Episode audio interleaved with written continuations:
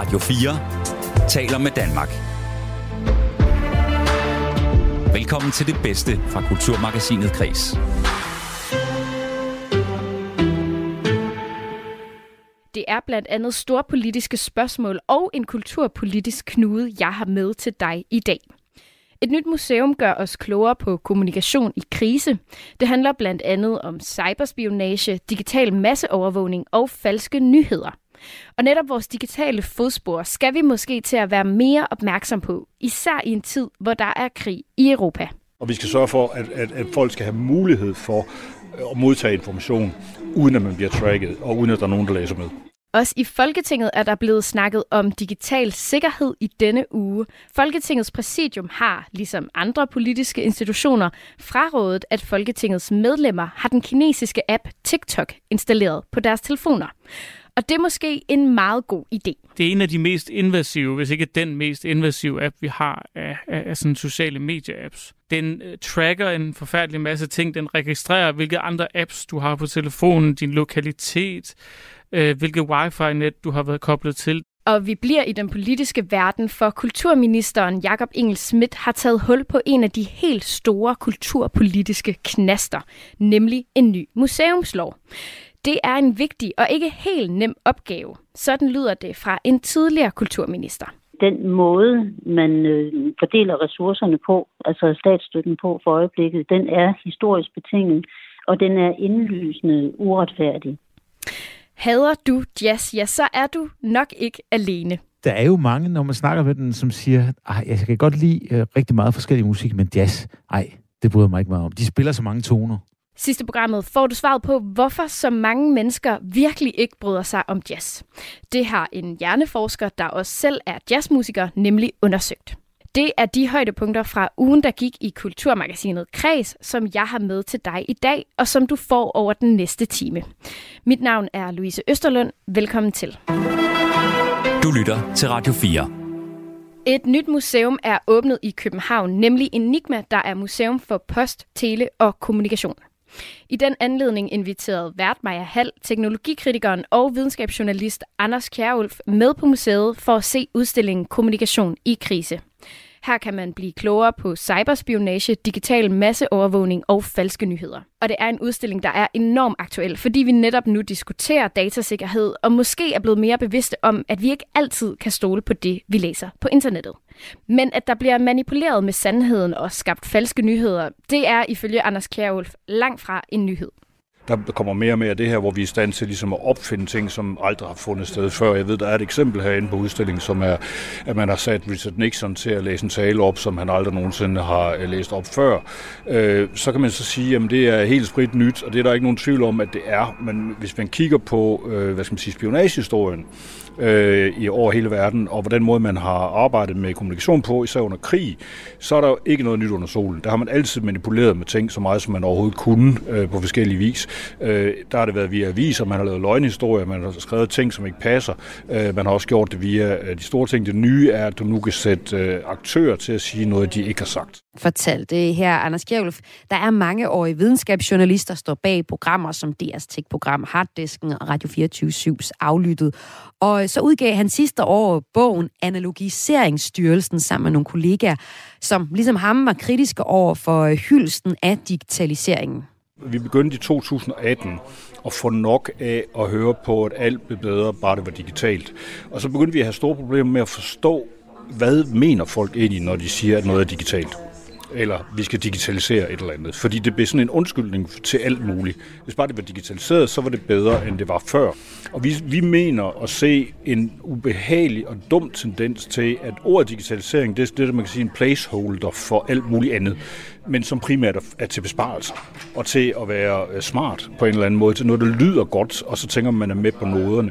Hvad jeg synes, vi har været inde i en periode, meget tyder på, at vi er på vej ud igen, vi har været inde i en periode her på det sidste, hvor at der bare skulle bruges computer til alt. Jeg bliver nødt til at spørge dig, hvordan mener du, vi går på vej ud af det nu?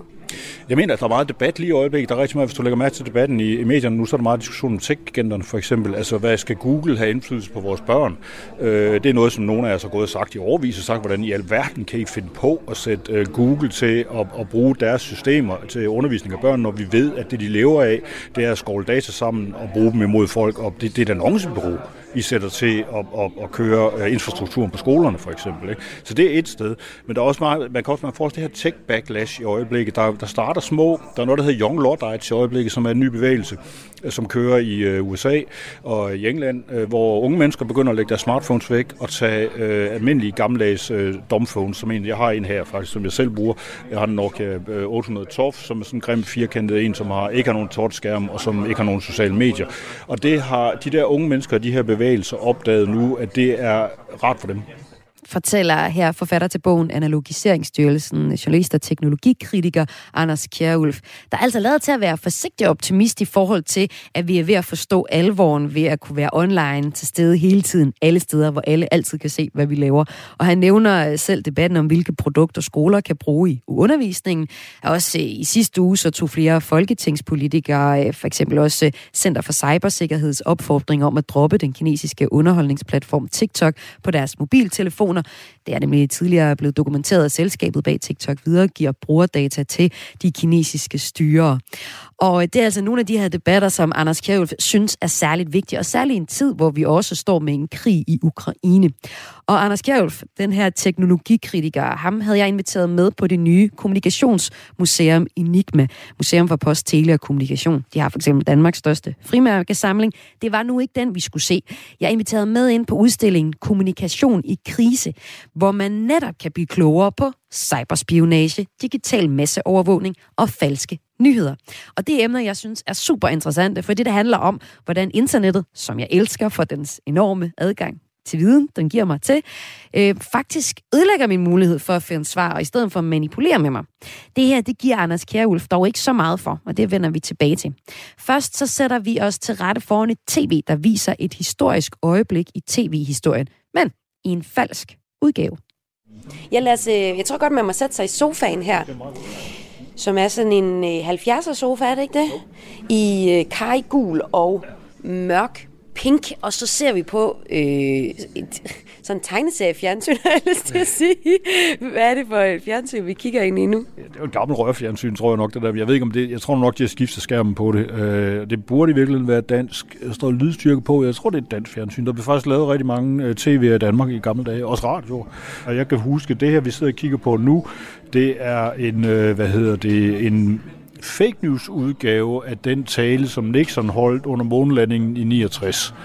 Øhm, så er det faktisk det første, jeg kan huske, jeg har set i fjernsyn for alvor. Det var, at jeg fik lov til at sidde og glo på den månelanding hele tiden dengang. Og man normalt sad du, for der sendte Danmarks Radio stort set round the clock, og det interesserede mig helt vildt, jeg var fem år gammel på det tidspunkt.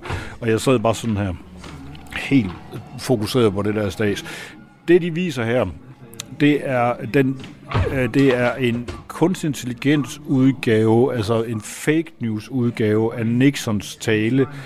Nixon holdt en øh, meget fin tale, den, øh, da, da de landede på månen, men hvis det nu var gået galt, og de var døde, de her, og det regnede man som en option, så øh, skulle han have holdt en anden tale, og den var skrevet, og nu er der så nogen, der har øh, sat sig ned og lavet en øh, via kunstig intelligens og øh, hvad hedder det, lavet en, en udgave, hvor Nixon fortæller den dårlige tale om, at de alle sammen er døde, øh, de der astronauter, og de virkelig ikke har landet på månen. Og det er jo sådan noget, der kan sprede sig lynhammerne hurtigt på, øh, på YouTube og alt muligt andet. Og i de her lukkede miljøer, hvor man har øh, folk har tingene har stående, og, øh, og hvor de så bekræfter, inden vi får set os om, så ligger det sikkert et eller andet sted, og nogen der siger, at der, der kan vi bare se, at de kommer aldrig til månen. Der er forvejen alle mulige vanvidsteorier om, at at månelandingen var simuleret, og det kun er fundet sted i et eller andet studie over i øh, USA og aldrig fundet sted i virkeligheden. Materiale som det der, det kan jo så bruges til at understøtte det. Ja, det vi altså sad og så på øh, museet Enigma, der åbnede i øh, lørdags, det var en tv-skærm, og så så vi altså Nixons tale, som så helt realistisk ud, som vi sad og så på der, men det var altså det, man kalder en deep fake udgave af en tale, altså en tale, der muligvis nok var skrevet, men øh, den var aldrig blevet holdt. Altså Nixon havde aldrig holdt den tale, og det er imponerende at se ud, fordi man bliver manipuleret med sine øjne, og det er helt skørt. Men øh, min fascination af sådan noget som deep fakes og sådan falske nyheder, det gav teknologikritiker, forfatter og videnskabsjournalist Anders Kjærløf ikke så meget for, fordi det er mere en fascination, end det nødvendigvis er den helt store problemstilling, vi står over for. For manipulation, det har jo altid været på spil, særligt når krige og krise krasser og er tæt på, fortæller han. Det nye, der er i dag, det er, at tingene, at vi kommunikerer meget mere, end vi nogensinde har gjort før. Og at hver enkelt borger i virkeligheden er en sin egen øh, sender og modtager samtidig. Og det vil sige, at du kan godt følge med i Rusland, for eksempel, også, også fra russisk side. Hvis du for eksempel går ind på, på Telegram-kanaler, der er der masser af information om, hvad russerne egentlig går og laver. Hvis du kalder det russisk, eller kan finde ud af at oversætte nogle af de her ting, så kan du følge med der. Øh, så du, du kan godt få oplysninger ud om det. Øh, men det har du også kun før på forskellige vis. Så har det været via sådan nogle illegale blade, eller det har været nogle andre ting, og så har det været knap så meget, så er det blevet sendt rundt til folk. Det nye er intensiteten i det, og hvor meget af det der er øh, og hvor tæt det kommer på, fordi vi pludselig har den her telefon, hvor, det, hvor du har det direkte ind på kroppen hele tiden, og du har den lige foran dig, og du kan følge med i alt muligt konstant, og du kan svare på noget med det samme, og du kan indgå i et eller andet. Ikke?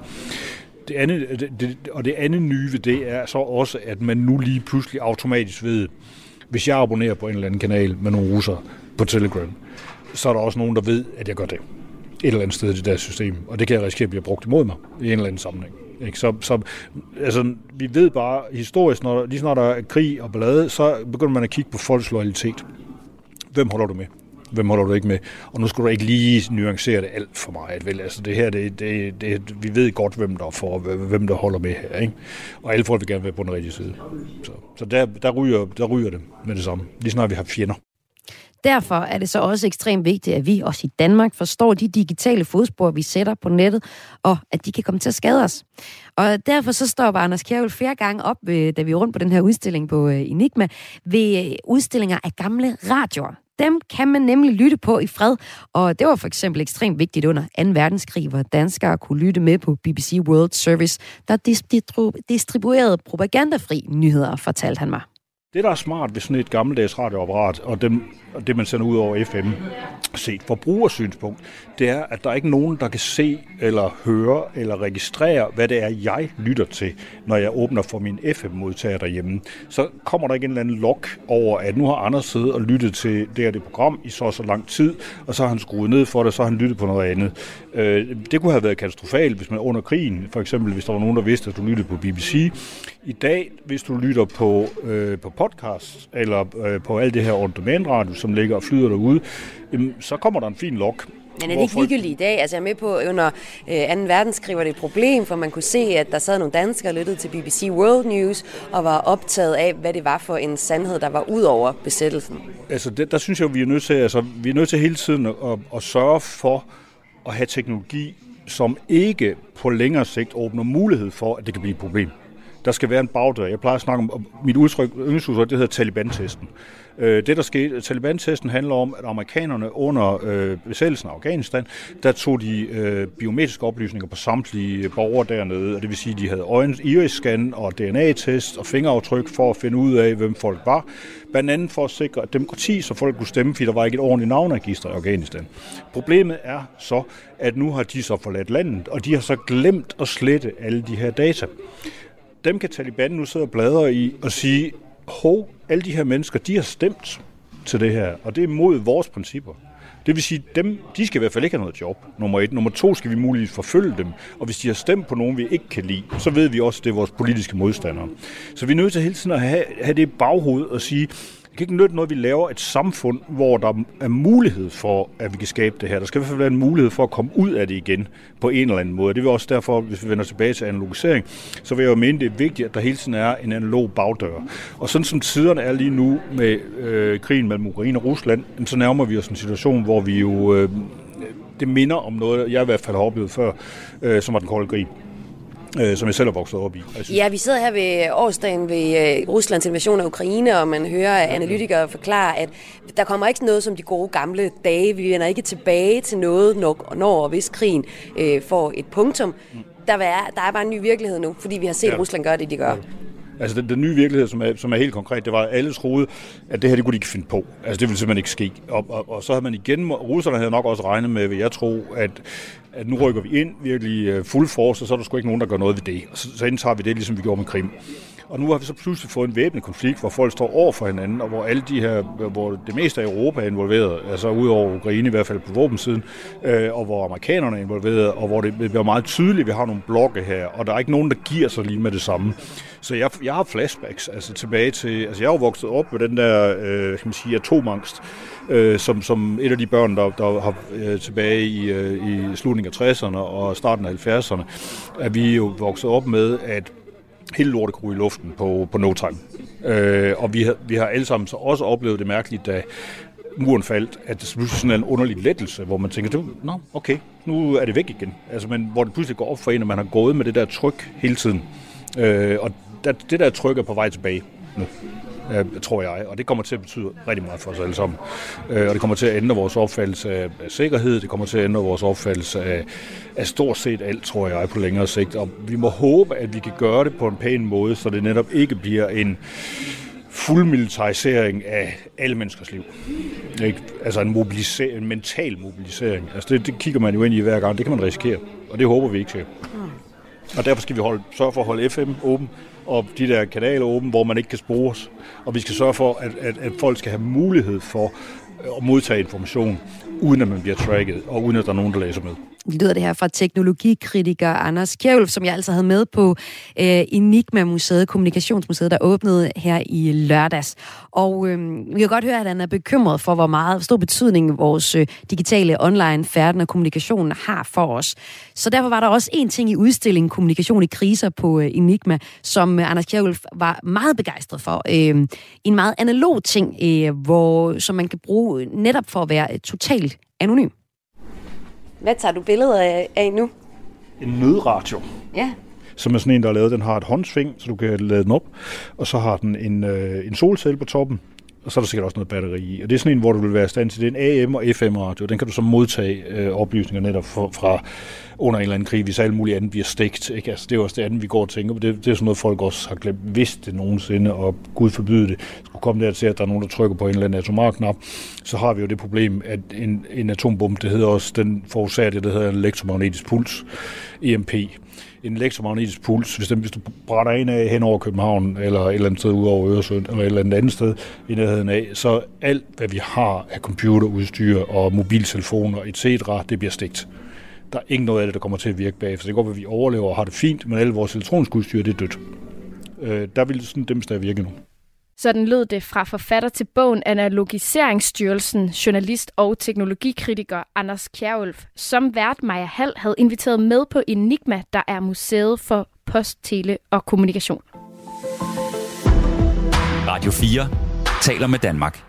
Vi fortsætter med at tale om datasikkerhed og cyberspionage, for netop nu forbyder myndigheder og demokratiske institutioner verden over den kinesiske app TikTok på deres ansattes telefoner, simpelthen af frygt for spionage.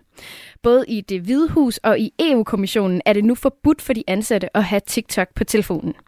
Og herhjemme fraråder Folketingets præsidium nu, at Folketingets medlemmer har TikTok-appen på deres telefon.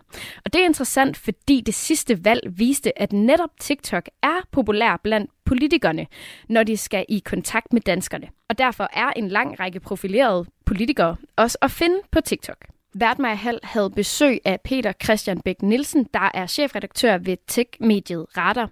Og hun spurgte ham, hvorfor TikTok-appen er så farlig, at folketingspolitikere nu skal slette den. Som man kan sige, grundlæggende øh, er der gået storpolitik i, i, i meget af den teknologi, øh, som vi ser fra Kina, men det gælder også USA. Øh, som man jo sikkert vil vide, så er Kina jo øh, nogle gange ven, nogle gange fjende øh, for, for, for Vesten, for Europa, for USA. Øh, og det er svært at skille øh, teknologivirksomheder øh, i Kina fra staten. Øh, simpelthen fordi staten har mulighed for at i høj grad kræve forskellige oplysninger og dit og dat øh, øh, fra, fra, fra de her selskaber. Og det betyder jo også, at der er en spionagefrygt øh, eller øh, mulighed, øh, risiko, kald det hvad du vil. Mm. Og det er jo selvfølgelig det, som det handler om. Altså man har set i USA, at man har forbudt statslige ansatte at have det. Øh, EU-kommissionen øh, for øh, halvanden uge siden cirka forbød det også, øh, og hvad hedder det, og nu har man så frarådet det fra Folketingets side. Og det er selvfølgelig klart, at man, sikkerhed er ekstremt vigtigt, når man håndterer øh, følsomme oplysninger, som politikere jo gør. Ja, men du siger også, at der er gået stor politik i det. Altså, jeg skal lige høre, adskiller øh, den her underholdningsplatform, som TikTok kalder sig selv, adskiller den sig fra andre sociale medier, som vi jo sit sætter den i bås med, altså Twitter og Facebook, fordi på grund af det her storpolitiske øh, ben i det, vil du sige?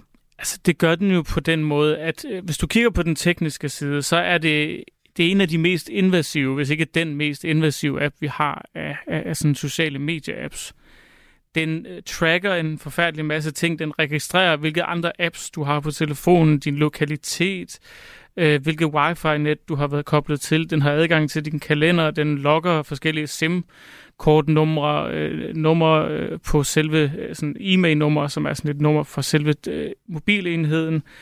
Den øh, kan se, hvem du har ringet til. Den øh, logger også sådan det clipboard, altså sådan en, de ting, man sådan taster øh, ind, eller øh, herunder også sådan noget password manager og sådan noget, som man har på forskellige telefoner. Så den, den er ekstremt god til at tappe alt, hvad den kan af anden data og, og, og information fra andre apps på telefonen. Og det gør jo også, at du kan kortlægge i høj grad, for hvordan man bevæger sig, hvad man bruger, hvor man er, og hvad man gør, og hvem man kommunikerer med. Mm. Og vi vender tilbage til, om øh, os øh, private, måske særligt unge, bør forholde sig kritisk til øh, appen TikTok. Men først så skal vi lige høre med en af de politikere, høre fra en af de politikere, der har brugt TikTok, og særligt har brugt det i sit politiske arbejde, og det er Jens Meilvang, der er nyvalgt folketingsmedlem for Liberal Alliance. Han brugte øh, aktiv TikTok under valgkampen, hvor det for eksempel lød sådan her.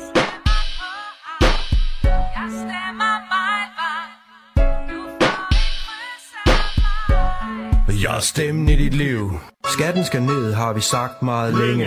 Gør hvad du vil, det er jo dine penge. Nogen siger noget andet. Hvem må ikke gætte? Nævner ingen navne her. Vi må hellere slette. Ja, og Jens Meilvang, han er ikke i tvivl om, at TikTok var med til at ramme nogle andre mennesker end dem, der normalt følger med i politik. Men jeg tror specielt, at man fik aktiveret mange unge mennesker, som måske faktisk ikke øh, har stemmeret endnu, men også nogen selvfølgelig, der skulle stemme første gang. Og, og det, der tror jeg, det er rigtigt, at, at man fik fat i nogen, som, øh, som man ellers ikke kunne få fat i i aviserne og til vælgermøderne og, og måske også på Facebook osv.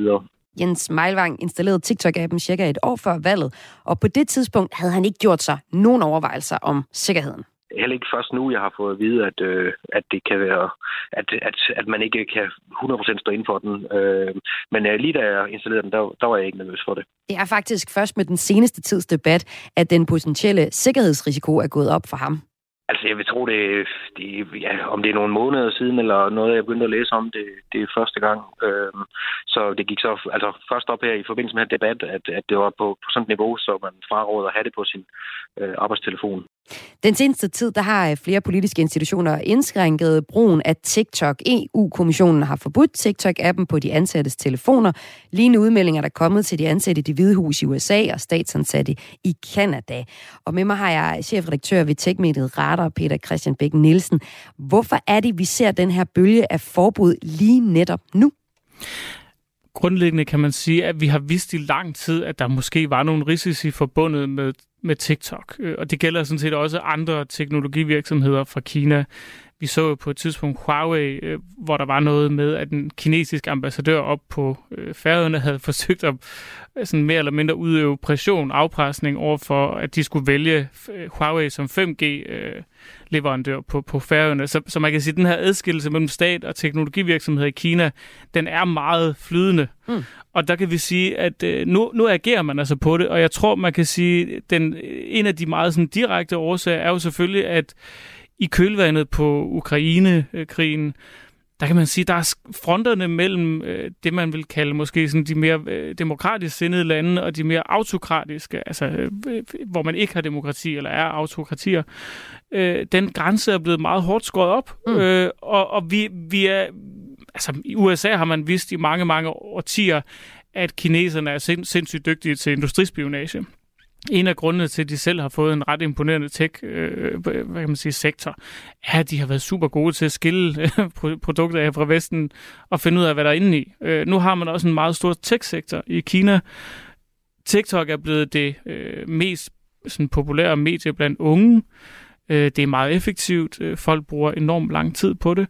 Og det er klart, så begynder man også at forholde sig til, er det her noget, øh, som i hvert fald i forhold til politikere eller mm. embedsmænd, andre, øh, indebærer så stor en risiko, at, at vi faktisk bør bare lade være med at bruge det der i hvert fald. Ja, den her opfordring til at droppe TikTok på statslige mobiltelefoner, den kommer efter Center for Cybersikkerhed opfordret det. Men selv så mener TikTok, ikke så overraskende, at det beror på misforståelser, har de hagt til, til DR sidste fredag. De siger, at vi vil meget gerne mødes med den danske politikere og myndigheder for at få afklaret nogle af de misforståelser omkring TikTok, ikke mindst vores relation til Kina, øh, sagde Christine Grand, der er Head of Governmental Relations hos TikTok i Norden, til DR i fredags. Altså, kan der, kan der være en overreaktion i det her, en alene fordi mediet er fra Kina, så er øh, alle sådan hyper øh, påpasselige i forhold til det? Jo, men omvendt så kan man sige, synes vi, at hvis vi taler om folk på ministerniveau, eller øh, altså politikere, der sidder i udvalg, der behandler meget, meget øh, hvad kan man sige, følsomme oplysninger om rigets sikkerhed eller europæisk sikkerhed, synes vi så, at det er værd at løbe en risiko for, at nogen kan producere nogle små, korte videoer? Der vil jeg jo sige nej. Altså, så, så, kan vi, så kan vi tale om, at det måske forholder sig anderledes, når vi taler privatpersoner. Mm. Men, men jeg vil sige, når du taler politik på højeste niveau, øh, når du taler en anspændt situation mellem Vesten og Kina, øh, der har også været det her med de her ballonger, som måske, måske ikke var spionballoner, nogen var formentlig værballoner, mm. men når du kan se, at det her kapløb og, og, og den her, øh, det, det, er jo også et, det er jo et våbenkapløb, også i teknologi, ikke? Øhm, når man kan se, at det spidser til, så tror jeg meget klogt, formentlig fra Center for Cybersikkerhed og andre, så siger man, ved du hvad, det er nok ikke en risiko, vi skal løbe i hvert fald her. Ja. Og, og der er jo mange, der har lyttet til øh, fraråden fra øh, om at have TikTok på telefonen på deres øh, arbejdstelefoner i øh, Folketinget. Selv så har Jens Meilvang, som vi hørte fra før, fra Liberal, Liberal Alliance, han har slettet TikTok fra sin arbejdstelefon, sådan som øh, Folketinget rådede i går. Men han har ikke tænkt sig at slette TikTok fra sin private telefon, og det går faktisk igen i de reaktioner, vi hører nu. Han siger så, at han vil overveje en ekstra gang, hvad han har på sin private telefon nu er det ikke sådan, jeg har sådan en vanvittig spændende privatliv, så, så jeg tænker, at øh, hvis der er nogen, der har adgang til noget, øh, at de vil have mulighed for at kunne bruge mod mig, eller bruge øh, mod landets sikkerhed, så, øh, øh så, så der, der er jeg ikke så bange for at have den inde på. Jeg kan selvfølgelig godt se, at det er problematisk, hvis man har fortrolig information, ligesom man har på en folketingstelefon. Øh, men selv på selv en privattelefon er jeg ikke så nervøs for det. Ja, han er ikke så nervøs, men øh, det er der jo nogen andre, der i hvert fald stiller spørgsmålstegn ved. Øh, hvis vi øh, ser på den målgruppe, der særligt bruger TikTok, så er det de unge. Deres medieforskning viser, at 41 procent af danskere mellem 15 og 29 år bruger TikTok ugenligt, der gjorde det i øh, 2022, viste undersøgelsen. Og vi har også i, øh, i dag set uh, ungdomsorganisationen Danske Skoleelever og Dansk Ungdomsfællesråd være udstillet spørgsmålstegn ved, jamen bør vi ikke, bør der ikke være nogen råd til os, der bruger det? Øhm, til DR har André Ken Jacobsen, forsker i hybrid krigsførselse ved uh, Syddansk Universitet, sagt, at han mener, at TikTok skal slettes på alles telefoner. Altså, er der en pointe i, at at man nu skal til at se på TikTok i det hele taget, og især i den unge øh, generation, vil, vil du sige som chefredaktør ved TechMiddle? Retter, Peter? Jeg tror, jeg vil sige, at ja, der er selvfølgelig en grund til at diskutere, hvordan og hvornår vi bruger det. Øh, og det kan vi også gøre i forhold til vores børn. Øh, fordi det har jo også vist sig at være ekstremt vanedannende. Men jeg synes, der er, der er flere diskussioner i det. Det ene, det ene er, at der måske som samfund har vi været meget blinde for, at vi betaler med vores data, øh, når vi bruger mange forskellige apps. Det gælder jo ikke kun TikTok, det gælder også i en eller anden grad Facebook, eller Snapchat, eller Googles services. Og jeg tror, det der vil gå op for os nu, fordi at vi lever i en situation, hvor IT-sikkerhed, cybersikkerhed, alle de her ting er, er blevet meget aktuelle, det er, at måske er det ikke en super god idé generelt at betale med sine data. Måske, måske er den model i virkeligheden ved at være lidt til diskussion. Mm. Og der kan man sige, det, det er klart, når vi så kigger på Kina, der, der har vi nogle, en, en frygt for, at stater og virksomheder flyder sammen, eller hvis interesse er det egentlig, de plejer. så er det klart, så den, den tager vi nok som den første diskussion, men vi kan jo også stille det åbne spørgsmål, bør øh, folketingspolitikere have Facebook på deres øh, arbejdstelefoner, eller bør de have alt muligt andet? Det synes jeg sådan set, det er klart, vi i Danmark øh, og som stat, så forholder vi os til USA som en venligsindet nation, og vi er allieret på alle mulige forskellige måder, og det er fint, og det er godt. Men man kan sige, i USA ved vi jo også, det er jo blandt andet noget af det, som Edward Snowden øh, var med til at afsløre i sin tid, at den amerikanske stat har også mulighed for at få udleveret forskellige oplysninger igennem, hvad sociale medier indsamler om os. Og, og den diskussion, kan man sige, det er måske den, der kommer lidt på bagkant af diskussionen om TikTok. Det er måske, jamen er der andre ting også, hvor det her med at bare lade en masse data fosse ud af vores telefoner mm. eller computere, øh, for at få adgang til nogle services. Og, og så kan man sige, at det andet spørgsmål er måske også, altså er TikTok eller er Facebook, er det i virkeligheden der, hvor vi skal have vores øh, politiske eller mm. demokratiske debatter? Altså er det det rigtige sted? Jeg ved det ikke. Altså jeg, jeg har ikke en meget sådan, skarp holdning til det, men jeg synes i hvert fald, det er, det er måske meget fornuftigt at have diskussionen, fordi det er jo også Øh, vi har jo også talt meget om, øh, at, at, du ved, mm. Øh, at det bliver meget hurtigt nogle meget ekstreme debatter, eller måske bliver det de radikale stemmer i, i både i højre og venstre øh, retning. Sådan siger Peter Christian Bæk Nielsen, der er chefredaktør på techmediet Radar, og han forklarede, hvorfor vi netop nu ser en række politiske instanser i både ind- og udland forbyde appen TikTok på deres medarbejders telefoner. Du lytter til Radio 4. Det lyder måske lidt støvet, men de danske museer er rent faktisk et område med kæmpe betydning for den danske kultur og for dansk turisme. Lige præcis om øh, museumsområdet, det kan lyde lidt kedeligt, men det er jo gået hen og blevet en folkekultur øh, i Danmark i de sidste 10 år, op til coronaen. Op til corona, så blev der solgt 15 millioner billetter til danske museer om året. Ja, sådan siger kulturkommentator på blandt andet Altinget, Nils Frid Nielsen. Og derfor kan den nye museumslov, som kulturminister Jakob Engel Schmidt selv har kaldt sin svendeprøve som kulturminister, gå hen og blive hans helt store bedrift. Hvis altså det lykkes for ham. Det vurderer Nils Frid Nielsen. I denne uge havde kulturministeren så indkaldt til stormøde for landets museer, og den lejlighed brugte vi her i Kulturmagasinet Kreds til at se nærmere på museumsreformen. Du kan finde hele udsendelsen under Kulturmagasinet Kreds den 28. februar, men her får du vært Mathias Wissings interview med en tidligere kulturminister, nemlig Mette Bock. Hun har siddet i samme varmestol, som Jakob Engel Schmidt sidder i netop nu, og har ligesom en række andre kulturminister forsøgt at tage livtag med den her museumslov. Mette Bock nåede ikke i mål, og ifølge hende skyldes det blandt andet timingen af hendes museumsreformsarbejde, der lå helt op til valget i 2019, og som besværligt gjorde sagen, da hun sad med den. Men en af de helt store knaster for hende var selve fordelingen af statsstøtten. Det er den samme knude, som øh, skiftende kulturminister har siddet med i mange år. Og det er, at øh, den måde, man øh, fordeler ressourcerne på, altså statsstøtten på for øjeblikket, den er historisk betinget, og den er indlysende uretfærdig.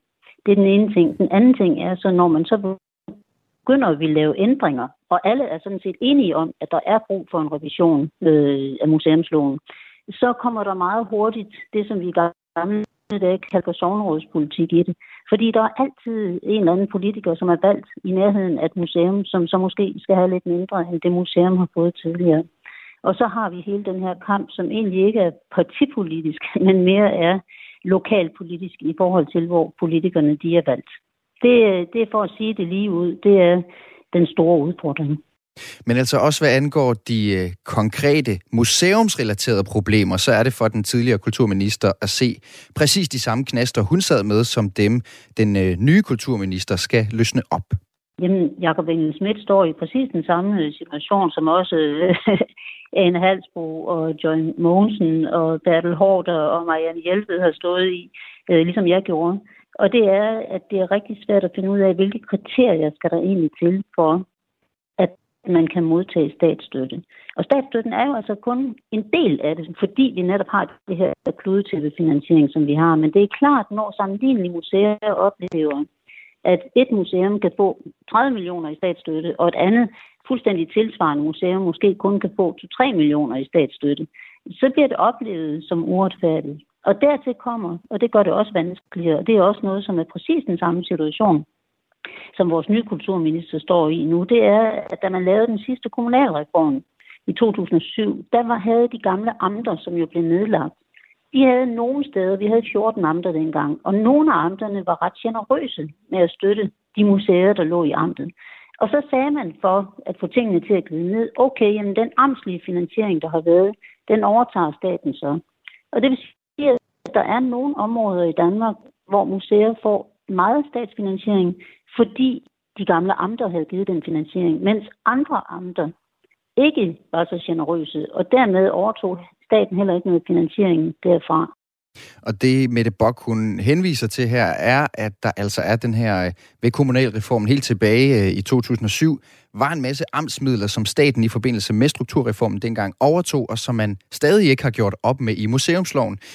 Hvad der er et problem, fordi der hele tiden har været en skævvridning i, hvor meget de enkelte amter støttede deres lokale museer med. Men det måske allerstørste hovedpine, den handler om, at den gældende museumslov totalt fastlåser museumsbranchens museer, hvor man hverken kan blive eller for alvor få frataget sin status som statsanerkendt museum, selv hvis man dumper den kvalitetsvurdering, som Slots- og Kulturmiddelstyrelsen løbende foretager.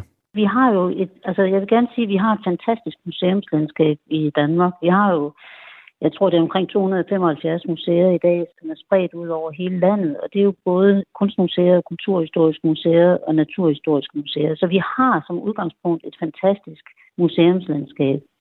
Men det, der så er problemet, det er, at 97 af de her, de er statsanerkendte. Der er seks, der er statsejede. Så er der nogen, der er kommunalt ejet, og så videre. Så vi har mange forskellige øh, ejerforhold. Og dertil kommer, at finansieringen kommer flere steder fra. Noget kommer fra staten, noget kommer fra kommunerne, noget kommer fra fonde, og noget af det er egenindtægterne. Det, som øh, man holdt møde om her tidligere på ugen, det var jo et møde, hvor det kun var de statsanerkendte museer, der var indbudt. Og de udgør jo altså kun omkring en tredjedel af øh, det samlede antal museer i Danmark. Og derfor håber jeg da, at man også lytter til de museer, som ikke er statsanerkendte. Alle vil gerne være statsanerkendte, selvom det jo egentlig betyder faktisk, at man har altså, en række forpligtelser, som kan være ret tunge, blandt andet en forskningsforpligtelse. Men det er nærmest umuligt at blive statsanerkendt i dag, fordi der aldrig er nogen, der bliver afanerkendt. Altså, vi diskuterede meget øh, i min tid som minister også, hvad skal der til for, at man bliver afanerkendt? Altså, at man ryger ud af den pulje. Fordi hvis aldrig der er nogen, der ryger ud, så kan det også være svært for nye at komme ind. For eksempel har vi jo lige fået åbnet et nyt fantastisk museum, Enigma, i København, øh, omkring kommunikation. Og det er ikke statsanerkendt, og det er formentlig umuligt for dem at blive statsanerkendt, før vi får lavet en revision af den her museumslov. Ja, selvom problemerne altså er de samme, så har de politiske omstændigheder til gengæld ændret sig, sagde Mette Bock. Altså, jeg håber virkelig, at det lykkes for kulturministeren at komme igennem den her gang. Og det vil give utilfredshed, uanset hvilken model man lander på.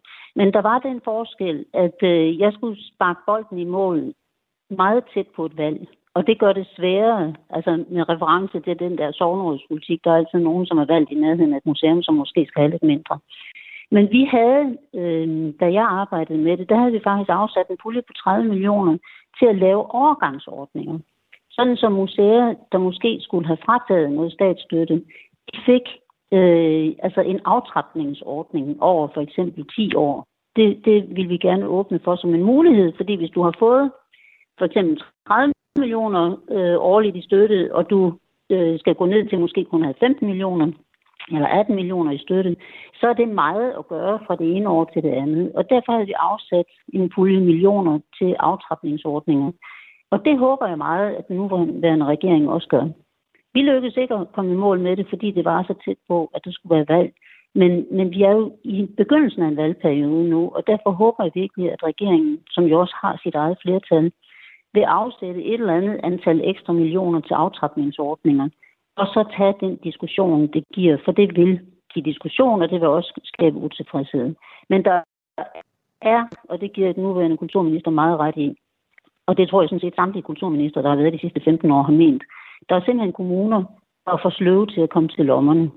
Altså Københavns Kommune er en af dem. De har simpelthen været vant til, at det er en statslig opgave at finansiere øh, museer, og det er, altså, det, det er simpelthen ikke rimeligt. Så der er kommuner, der må mere til lommerne. Så altså at få sparket lidt til kommunerne, og så et tip om en slags øh, overgangspulje, nedtrapningspulje, for at få det hele lidt på glæde. Måske også som middel til at få en ny museumslov på plads allerede før nytår, som jo er den deadline, Jakob Engel Schmidt han har givet sig selv. Derudover så har regeringen og hans øh, parti Moderaterne jo tilkendegivet allerede nu, at der er flere penge på vej til kulturbranchen bredt set, og derfor så tror Mette Bock faktisk på, at vi nu langt om længe ser ud til at få en ny museumslov, selvom kulturministeren har travlt. Jamen, det tror jeg godt, han kan, og jeg vil også sige, at han skal se at komme i gang og få det gjort færdigt. Fordi det her, det er bare, øh, altså det er kompliceret, og det vil skabe øh, uro og utilfredshed. Men det vil også skabe glæde mange steder. Så derfor kan han lige så godt få det gjort nu. Og der er så meget forarbejde lavet, og der ligger så mange analyser, at, øh, at man bliver nødt til at sige, nu strækker vi det sammen på den her måde, og så må flertalsregeringen bruge det flertal, den har. Det er selvfølgelig bedst, hvis det bliver et bredt politisk flertal, men hvis ikke det kan lade sig gøre, så må regeringen køre det igennem selv. Det er min varmeste anbefaling. Jeg, jeg bad øh, Jakob Engelsmiths forgænger på posten her som kulturminister, altså Mette Bock, give ham et godt råd med på vejen. Jeg synes i hvert fald ikke, at han behøver at gentage en proces, som både jeg og også mange andre øh, kulturminister har lavet. Altså, i min tid, der var et kæmpe forarbejde. Altså, der blev nedsat visionsgrupper, og der blev holdt store møder, og der var alle mulige former for forberedelse. Og øh, Kulturstyrelsen udarbejdede, og den håber jeg, at de stadigvæk bruger sådan en lille slags, øh, det var ret kompliceret, en slags regnemaskine. Altså, hvad sker der, hvis man ændrer på et af de fem kriterier for at tildele? Hvilken betydning vil det så i kroner og øre have for det enkelte museum? Så alt forarbejdet er gjort, så der er ikke brug for lange processer. Altså, det, jeg synes, det er fint at holde det store møde, som er blevet holdt i den her uge. Og det måske, der skal måske også holdes et par møder mere, men så må det være nok. Altså, så må man simpelthen lave et forslag, forhandle det med partierne, og så gennemføre det. Få banket reformen på plads for enhver pris. Sådan lød rådet altså fra en tidligere kulturminister Mette Bock til Jakob Engel Schmidt, der netop nu sidder med det, der har været flere kulturministers helt store dårlige samvittighed, nemlig en ny museumslov. Radio 4 taler med Danmark. Her til sidst bevæger vi os væk fra det politiske og over i musikken til en genre, som mange hader, nemlig jazz. Peter Wust er både hjerneforsker og jazzmusiker, og han har undersøgt, hvorfor så mange mennesker siger, at de hader jazz. Det handler blandt andet om de toner og akkorder, der bliver brugt i jazzmusikken. Det forklarer han til vært Maja Hall. Jamen altså, det sjove ved det er jo, at, øh, at det der med, hvorfor vi ikke kan lide noget, det er jo sådan en meget kompleks ting. Det kan være alle mulige forskellige øh, faktorer. Men det forsøg, vi har lavet her, der har vi simpelthen bare spillet nogle helt simple akkorder, bare én akkord for folk. Og så øh, kan vi se, at øh, jo mere kompleks det bliver, jo større forskel bliver der på, hvad er musikere og ikke musikere. Okay, så de to mennesker, I ligesom er udsatte det her forsøg for, det er grupper af mennesker, musikere og ikke musikere. Ja, simpelthen. Og I fandt ud af, at hvis man var musiker, så kunne man lidt bedre lide jazz. Ja, i hvert fald, øh, det vi havde, det var, at vi havde fire typer akkorder med. Ja. Vi havde sådan, for eksempel, det kan vi demonstrere her, mm. hvis jeg får Frederik til at spille, så havde vi det allersimpleste, det var, det var bare en oktav på spil. Simpelthen. Mm. Altså to ens toner i, og i en oktav. Mm. Øh, og så det næste var en treklang. Og det næste igen, og det, det vil sige, det var sådan, det er en meget, meget enkel akkord, men stadigvæk med lidt mad i. Selvfølgelig havde vi forskellige typer af dem her øh, i det her studium. Men så havde vi nogen, der er sådan mere typisk for jazz, hvor man lægger en ekstra eller to ekstra toner i. Mm. Sådan ville det lyde, Kan du, kan du lige prøve at spille over for hinanden? Først den helt enkle, og så den helt komplicerede. Okay. Ja. Og så til sidst havde vi nogen, som selv i jazz ville være forkerte. Altså når man laver jazzteori, så vil den her akkord være forkert. Og den kan jo stadigvæk godt bruges til nogle ting, men mest til, sikkert til sådan nogle uhyggelige film, vil jeg tro. Så, så vi spillede de her, den, de her fire typer akkorder for folk. Og der kan man se, at hvis man har folk, som ikke er musikere, til at ind i det her studium, som vi havde, så foretrækker de treklangene. Altså ikke det helt øh, simpleste, men, men det, der er øh, lidt, lidt mere komplekst, men stadigvæk ikke særlig jazzagtigt. Hvorimod, hvis man tager en bred gruppe af forskellige musikere, så øh, kan de bedst lide den der, der er en slags jazzakkord. Mm. Den type akkorder. Og, og hvad siger det så om os øh, lyttere? Jamen, det interessante er jo, at selv med så simpelt et, et, et, et, et stimulus, så øh, er vi allerede ude i, at de fleste mennesker, som ikke spiller et instrument, de vil sige, ah, det der, bare høre den der akkord, det er jeg faktisk ikke så vild med, det bliver for komplekst. Der er for meget information i det i virkeligheden. Og det er så det, der leder dig til at sige, det her det er forklaring på, hvorfor nogle mennesker havde jazz, eller hvad? Det er selvfølgelig ikke den eneste forklaring, men det så vi det er, når vi laver det samme type forsøg med rytmer, hvor vi gør dem mere og mere komplekse. Så øh, får vi faktisk øh, det der toppunkt, vi kalder det det omvendte U, altså der, hvor man bedst kan lide det. Det er faktisk det samme for musikere og ikke-musikere. Mm. Hvis man har med unge mennesker at gøre, det skal siges, det, det kan godt være lidt anderledes, når, øh, hvis man har med øh, folk, som ikke er sådan i, i midten af 20'erne. Men de studier, vi har lavet med, med folk, der er i midten af 20'erne, der har de faktisk, altså folk, der ikke er musikere, de har faktisk utrolig stor tolerance over for øh, komplekse rytmer. Men ikke over for komplekse akkorder. Det vil sige, det er ikke så meget rytmikken, men akkorderne, der får folk til at sige, ej, det der, det, det holder jeg simpelthen ikke ud. Det er sjovt.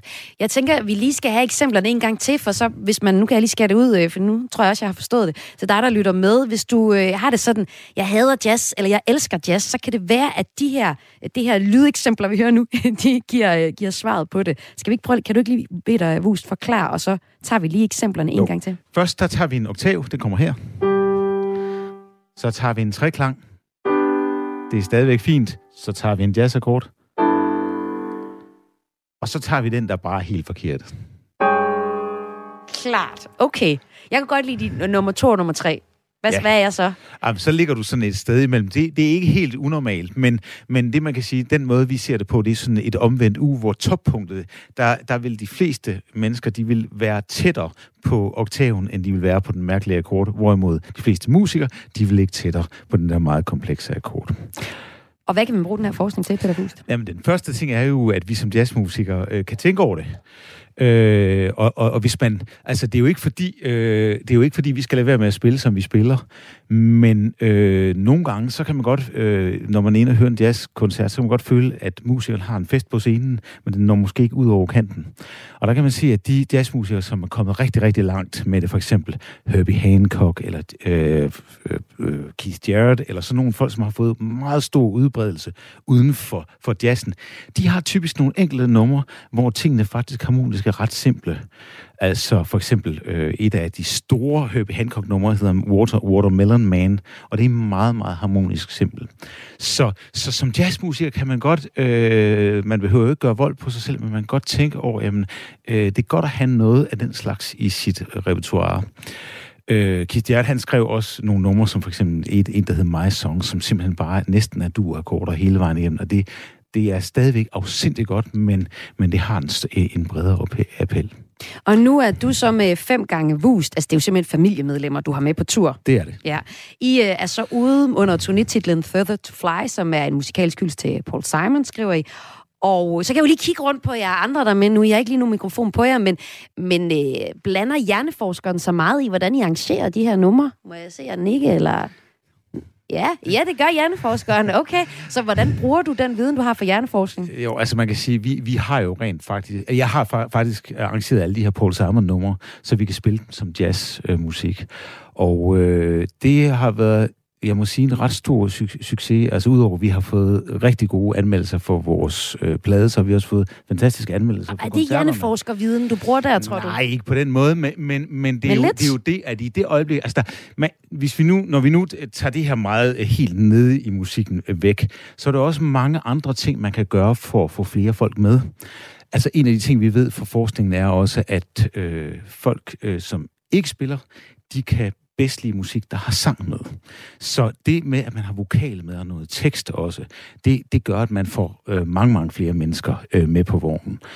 Øh, og i det her tilfælde, der er det jo så Paul Samuels musik, som rigtig mange, i hvert fald som, som er på vores alder, øh, kan lide. Og, og sjovt nok, vores drenge er også fuldstændig vilde med, øh, med det her, som er med her, som Frederik Mikkel, som spiller med i orkestret, som jo er i 20'erne. Øh, de kan også rigtig godt lide det her musik. Så, så hvad hedder det, den her, det her med, at vi har brugt Paul Samuels musik øh, som udgangspunkt, det har været en rigtig stor styrke, og det er jo ikke u, øh, er det ualmindeligt for jazz, fordi altså, i jazz helt generelt, altså helt tilbage fra, øh, fra 30'erne, 40'erne og 50'erne, der har man jo brugt musical numre, altså det, der var datidens øh, popmelodier, det har man jo brugt til at øh, spille øh, mere avanceret musik over. Så det er egentlig bare en ny fortolkning af, hvordan man, man, man øh, altid har gjort i jazzen. Men øh, jeg synes nok, at, at hvad hedder det, den her kombination, når vi er ude at spille, så har vi også øh, øh, meget det med, at vi sådan blander noget, der måske er lidt komplekst, så efterfølgende så kommer der måske et nummer, som er lidt mere let tilgængeligt. Og den der øh, vilje til at få, få øh, publikum med, det tror jeg er en, er en utrolig væsentlig ting, som man ikke behøver. Man, man behøver ikke blive mindre jazzmusiker øh, for, for Ja, der, der kommer du lige ind på noget, fordi lige om et øjeblik, så skal vi høre jer spille. Øhm, ja, her fem gange i eller fire er det så lige i dag. Men, men der kommer du faktisk ind på den fordom, der er, jamen har jazzmusikere overhovedet lyst til at lave noget, der er tilgængeligt for et bredt publikum? Nej, og det, øh, det tror jeg, det, det, det, det, altså, altså, det, det er jo fantastisk at spille jazz. Fordi når man spiller jazz sammen, så er det jo ligesom, man taler et sprog, mens man spiller. Og den oplevelse, den er, øh, den er meget, meget stærk, og det er, jo, det er jo nok det væsentligste grund til, at vi spiller. Men øh, jeg er simpelthen blevet for gammel til ikke at spille for folk. Så jeg synes, at, at det må også godt være sådan, at, at man synes, det er sjovt at, at lytte til. Og øh, det øh, regner, det har jeg forventning til, at det bliver øh, nu, øh, fordi nu skal vi jo høre øh, hjerneforskeren øh, Peter Wust sammen med sine øh, Wuster spille noget musik. Kan du ikke prøve at præsentere, hvad det er, vi skal høre her til sidst i Kulturmagasinets Ræs? Jo, det vi skal høre, det er øh, den sang, der hedder Sound of Silence, som var det første nummer, som Paul Simon, han, øh, eller et af de allerførste, han øh, komponerede, og det første, de fik et stort hit med. Simon Garfunkel altså. Ja, Simon ja. Garfunkel, og sjovt nok, mens han var i Danmark, så fandt han ud af, at det her var, øh, var et kæmpe hit han, han var sådan set bare taget til Europa, fordi pladen var ikke slået igennem, og så tænker han, jeg kan, jeg kan øh, tage lidt på landvejen her, så bare bo. Han boede ude i Holger Laumanns kælder en, en, en periode og sådan noget, i, i Aarhus for eksempel. Så, men der fandt han ud af, at det her var blevet et hit. Og øh, det starter jo Hello Darkness, My Old Friend, Øh, og det var simpelthen fordi, han komponerede det på sin forældres badeværelse. Det var det eneste sted, han ligesom kunne gå ud og, øh, og, og komponere, og der havde, der havde de ikke lys, så han sad derude i mørket og komponerede den her sang, Sound of Silence. Og det var altså, når man så hører øh, vokalen på det. Den kommer vi ikke til at få noget af endnu. Nej, ikke lige i dag. Ikke lige i dag, men kan du ikke lige fortælle os, og måske også dem, der øh, hader jazz, ja. hvis der sidder nogen derude, hvad kan man lytte efter på det her nummer, for måske at, at tage det ind? Jamen, jeg tror det, sagt, at man kan tage det her ind, for her har vi netop valgt kun at bruge treklang, eller næsten kun at bruge treklang. Selvfølgelig kommer der lidt mere hen ad vejen, men, og så er der jo det, at det her sang er der rigtig mange, der kender. Så her er det øh, fem gange vust i en fire gange vust udgave, der altså øh, spiller her en jazzversion af Paul Simons nummer Sound of Silence.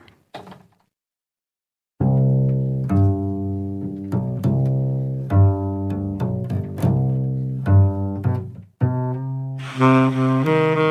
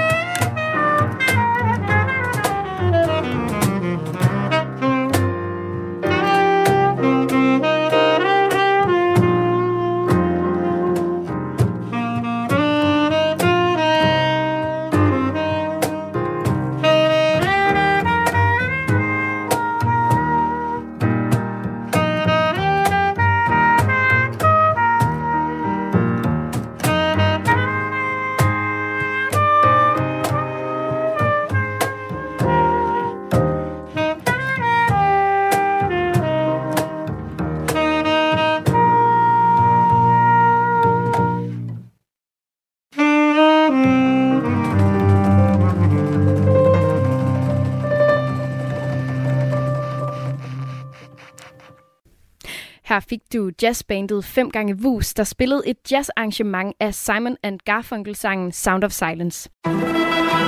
Du lytter til Radio 4. Det var alt, hvad jeg havde med til dig i denne uges højdepunkter fra Kulturmagasinet Kreds på Radio 4. Husk, at du kan få mange flere kulturhistorier, når Kulturmagasinet Kreds sender live mandag til torsdag kl. 14. Og du kan selvfølgelig også finde programmerne der, hvor du ellers lytter til podcast. Mit navn er Louise Østerlund. Tak fordi du lyttede med.